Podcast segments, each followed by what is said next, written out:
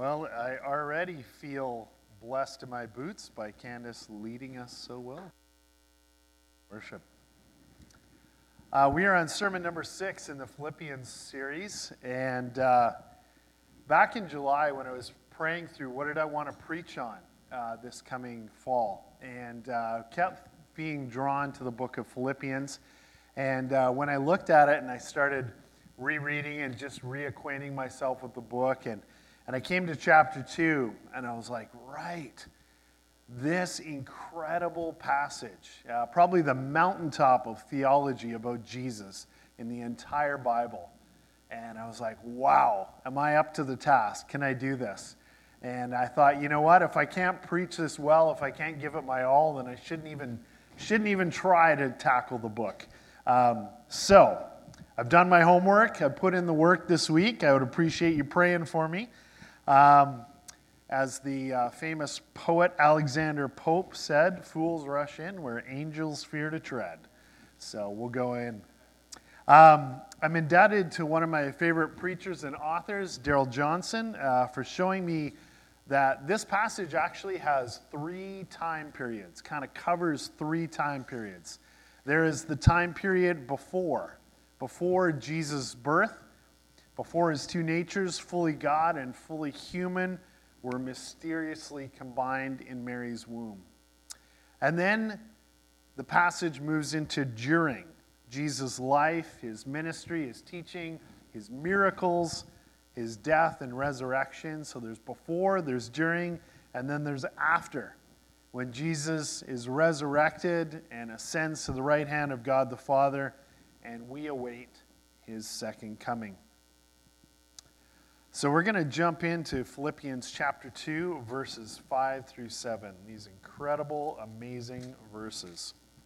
It says, In your relationship with one another, have the same mindset as Christ Jesus, who, being in very nature God, did not consider equality with God something to be used to his own advantage.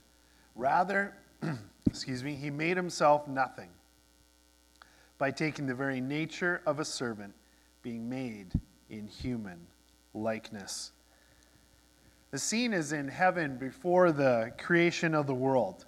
It's the moment within the Trinity when Father, Son, and Holy Spirit, knowing what it will cost, knowing the price that will need to be paid for creation to occur, for human beings to be created with free will to choose good or evil, to, to stay faithful in their relationship with God, or to turn their back and run away in rebellion and sin.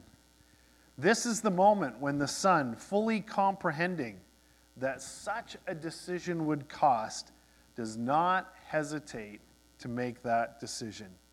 Jesus knows who he is, as the text tells us, who being in very nature God. Jesus is co eternal with the Father. They have always existed together. Jesus is co equal with the Father in honor and prestige and power. But Jesus takes that knowledge and position and authority, and he makes the most incredible decision in all of history. It says he did not consider equality with God something to be used to his own advantage. That is so opposite of every other human ruler who has ever lived. It is so opposite of how Caesar was worshiped as a god in the very city in Philippi where Paul wrote this amazing letter to that little church. There was an imperial cult, and Caesar was worshiped as God. You see, everybody down through history tends to use their power, their privilege, and their position to their personal benefit, not Jesus. And everything turns on his universal, universe altering decision. Says these amazing words Rather, he made himself nothing the one at the very height of glory and power and prestige, gave it all up. There's an amazing prayer in one of the Gospels, in the Gospel of John, in chapter 17. Jesus, it's probably Jesus' longest recorded amazing prayer. Steve is looking at me, and yes, I really should have put that mic up, shouldn't I? I was just so excited about the passage, I forgot about my mic. Thanks, Steve. Uh, and so he's praying this amazing extended prayer, and uh, and when you read it, you're kind of like, what? What is he praying about? But I think when you read Philippians 2, all of a sudden this sentence makes so much sense. It says, Father, I want those you have given me to be with me where I am and to see my glory. The glory you have given me because you loved me before the creation of the world. Now we get it. Jesus prays that prayer in John 17 before his trial, his beatings, his whippings, his crucifixion, and death. Jesus actually looking past all of that and praying for that moment when he is resurrected to new life, that his glory will be restored, the glory that he gave up before creation itself. Back in the summer, if you were with us, I did a little summer reading series and we tackled different novels that had themes of faith or biblical ideas in them. And one of them was John Milton's epic, uh, Paradise Lost. And John Milton imaginatively, that's easy for you to say. John Milton imaginatively, pl- thank you, plays out the scene briefly depicted here in Philippians. Now, remember, this is 16th century English, so it's a little unusual to our ears, but it's got a beautiful language, a beautiful rhythm to it. It says, Say, heavenly powers, where shall we find such love? Which of ye will be mortal to redeem man's mortal crime, and just the unjust to save? Dwells in all heaven charity so dear? He asked, but all the heavenly choir stood mute and silence was in heaven on man's behalf. That is an amazing scene silence in heaven. Who could save humanity? No angel, as, as amazing and powerful as they are, was capable. And then it comes to the high point of Milton's entire epic. He says, All mankind must have been lost, adjudged to death and hell by doom severe, had not the Son of God, in whom the fullness dwells of love divine, his dearest mediation thus renewed. Father, thy word is past. Man shall find grace. Behold me then. Me for him, life for life. I offer on me let thine anger fall. Account me, man, I for his sake will leave thy presence, and this glory next to thee, freely put off, and for him lastly die, well pleased on let me death wreak all his rage. Under his gloomy power I shall not long lie vanquished. Thou hast given me to possess life in myself forever. By thee I live. Well, that was Milton's imaginative attempt to accurately describe the scene, and, and we don't know. We aren't taken into that amazing scene in the Bible.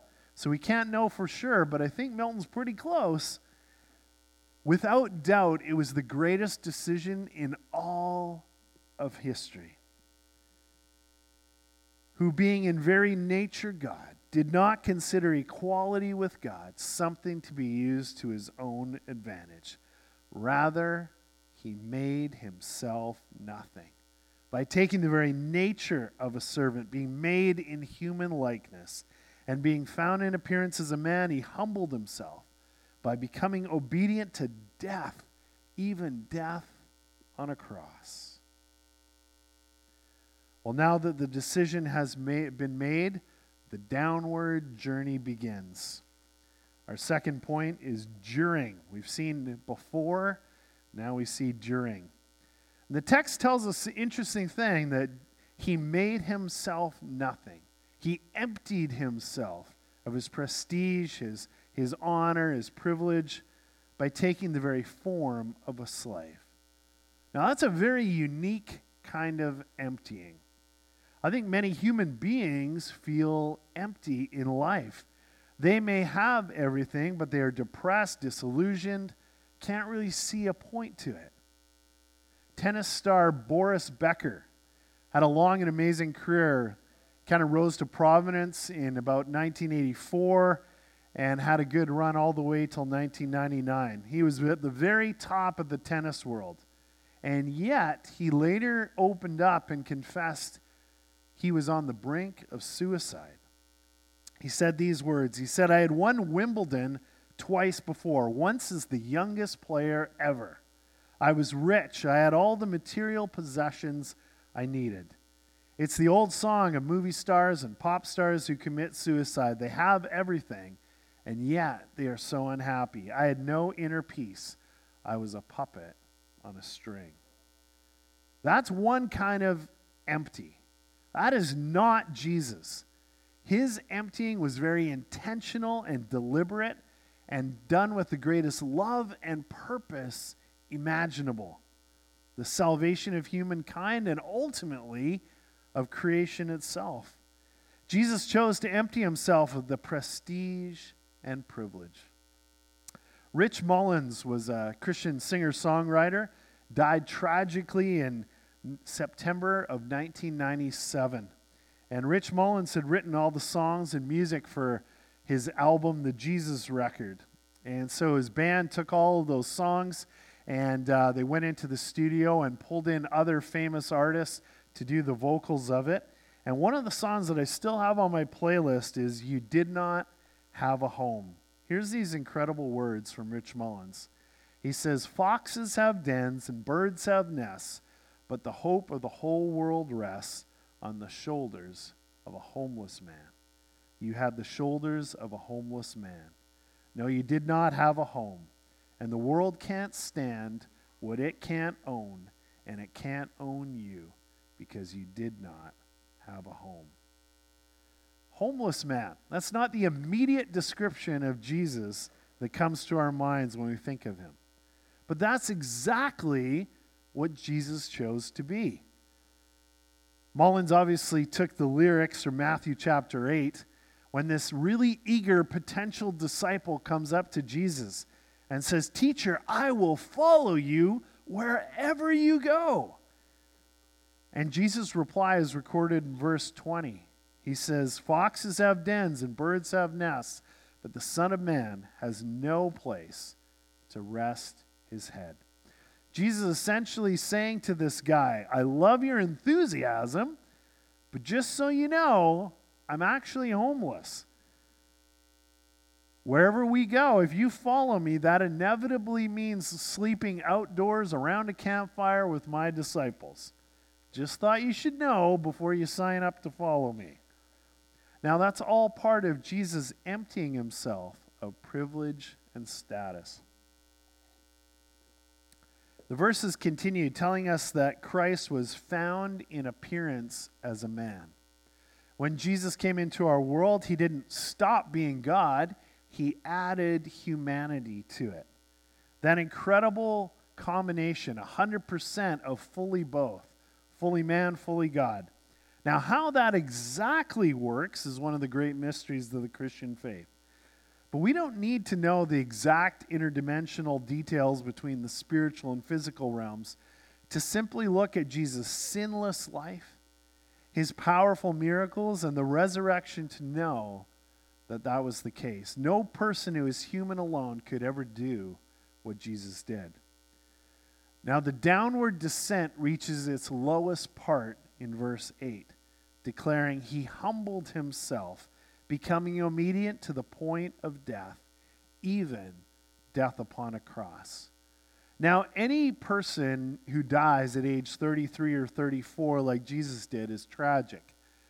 But in the first century, to undergo crucifixion on a cruel Roman cross, to die like a criminal between two thieves, to die in the utter extreme of pain and suffering was absolutely the most shameful way to die at that point in history.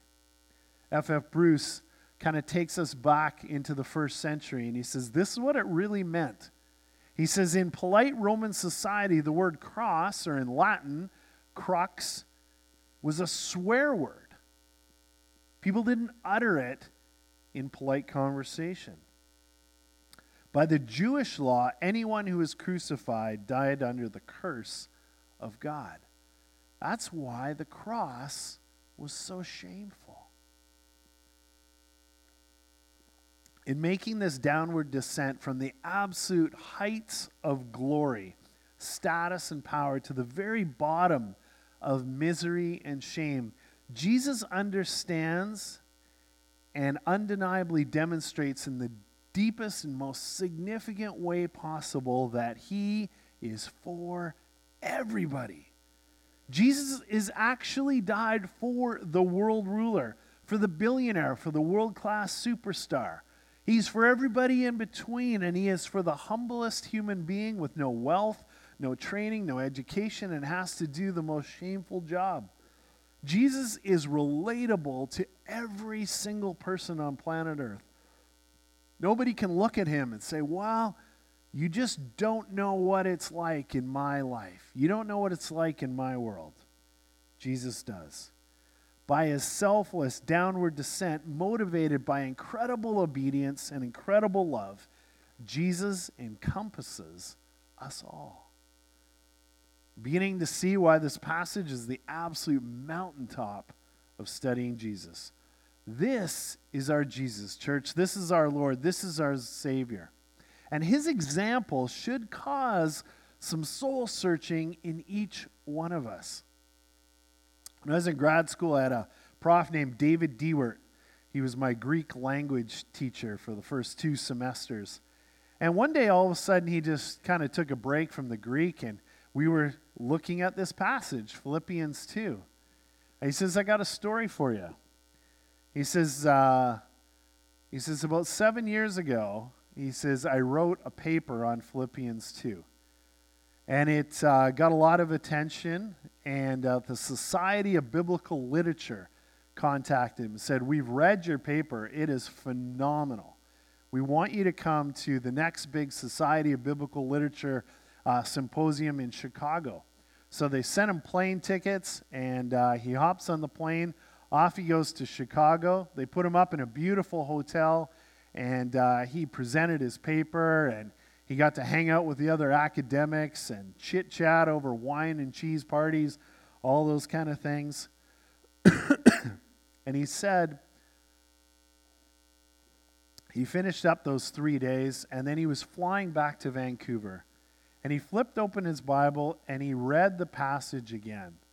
And he said it hit him like a ton of bricks, like a lightning bolt out of the blue. And he realized in that moment that the pattern of Jesus was going from the highest heights of glory down and descending. And he realized in that moment his life was doing the exact opposite trajectory. It was going up. And it caused him the deepest moment of kind of of soul searching in his life. And he got back to Vancouver and he, he, he spent some time in prayer with his wife and he kind of showed her what, what God had revealed to him. And they made a momentous decision. They decided to sell their home at that point. They lived in a nice part of Vancouver. And they moved to the downtown east side.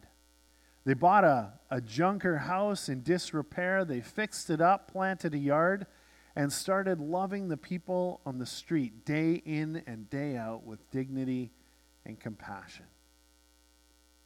Rich Mullins, the Christian musician I mentioned earlier, he did an amazing thing with all the money he got from concerts and album sales. He formed a board of trusted people, some of his good friends and people who had been mentors and, and leaders in his life.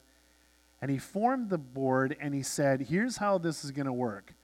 Every penny I make from every concert, every album, anything I do, it's all going to flow through you guys as the board. And he said, Every year I want you to look up and find out what is the average working salary of a construction working dude in the United States. In the early 1990s, that was about $48,000. And he said, That's what I want you to pay me that year. The rest of the money was managed by the board. Some was given to his local church, and some to key Christian charities, especially ones that worked with American indigenous youth.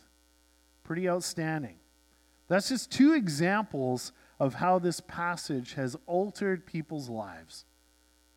So, what is the example of Jesus and his downward descent?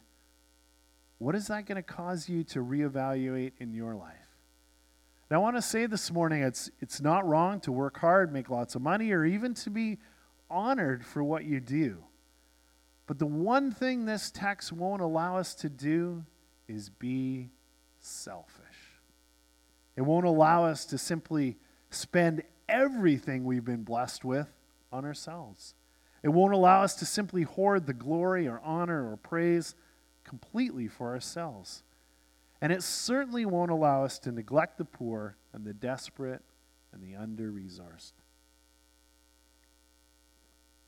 What does it mean to you? I don't know what the implications are for you, but I do know that when we follow Jesus' path of downward descent, the journey fills us with more joy, more purpose, and more satisfaction than we can get from having billions in the bank.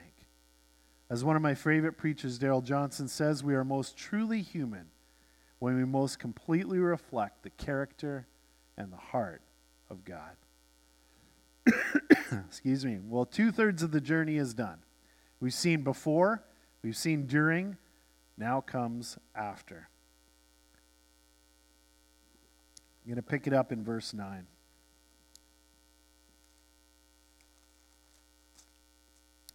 Therefore, God exalted him to the highest place, gave him the name that is above every name, that at the name of Jesus every knee should bow in heaven and on earth and under the earth and everyone acknowledged that Jesus Christ is Lord to the glory of God the Father.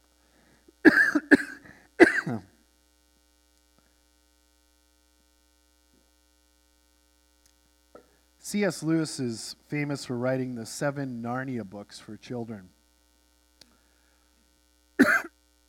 Pointed out that these books aren't kind of uh, just a one to one allegory for the Christian faith but they're very parallel. And Lewis gave himself this question. Excuse me. He said, Given a world like Narnia, what would the Redeemer look like?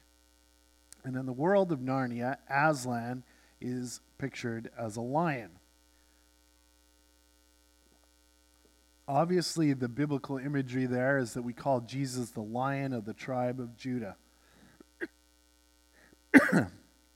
Lewis brilliantly tells the story of four kids that go to Narnia.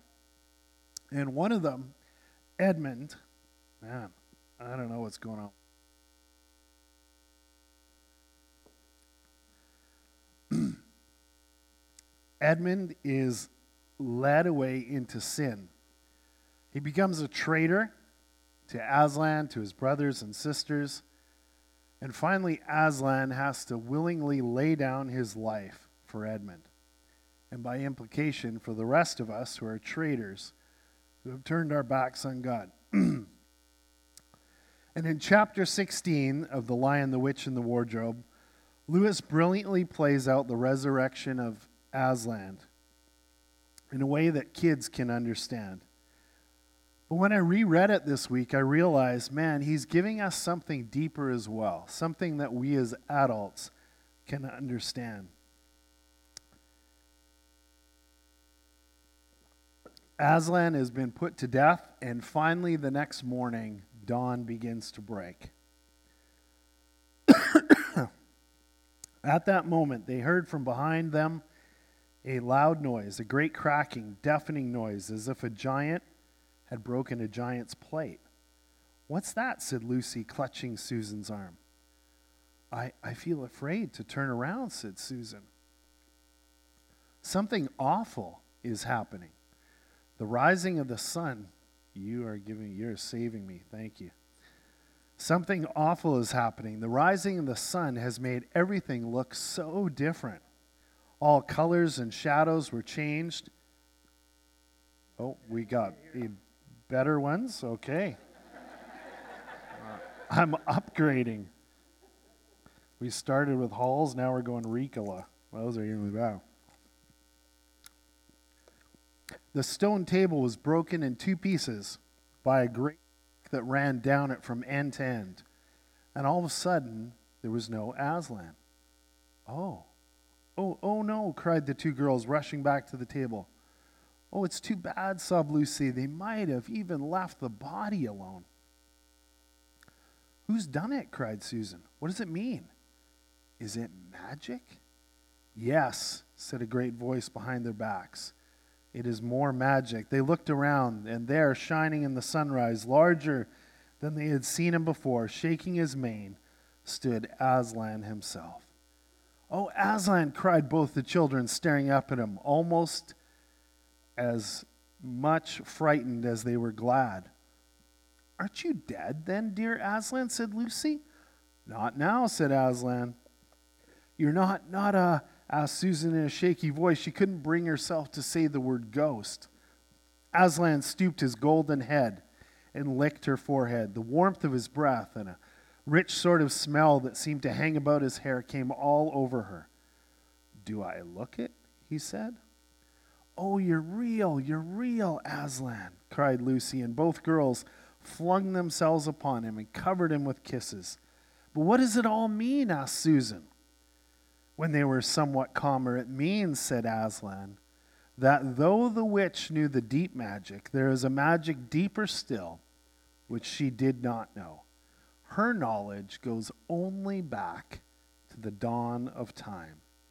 But if she could have looked a little farther back into the stillness and the darkness before time dawned, she would have read there a different incantation she would have known that when a willing victim who has committed no treachery was killed in a traitor's stead, the table would crack and death itself would start working backwards.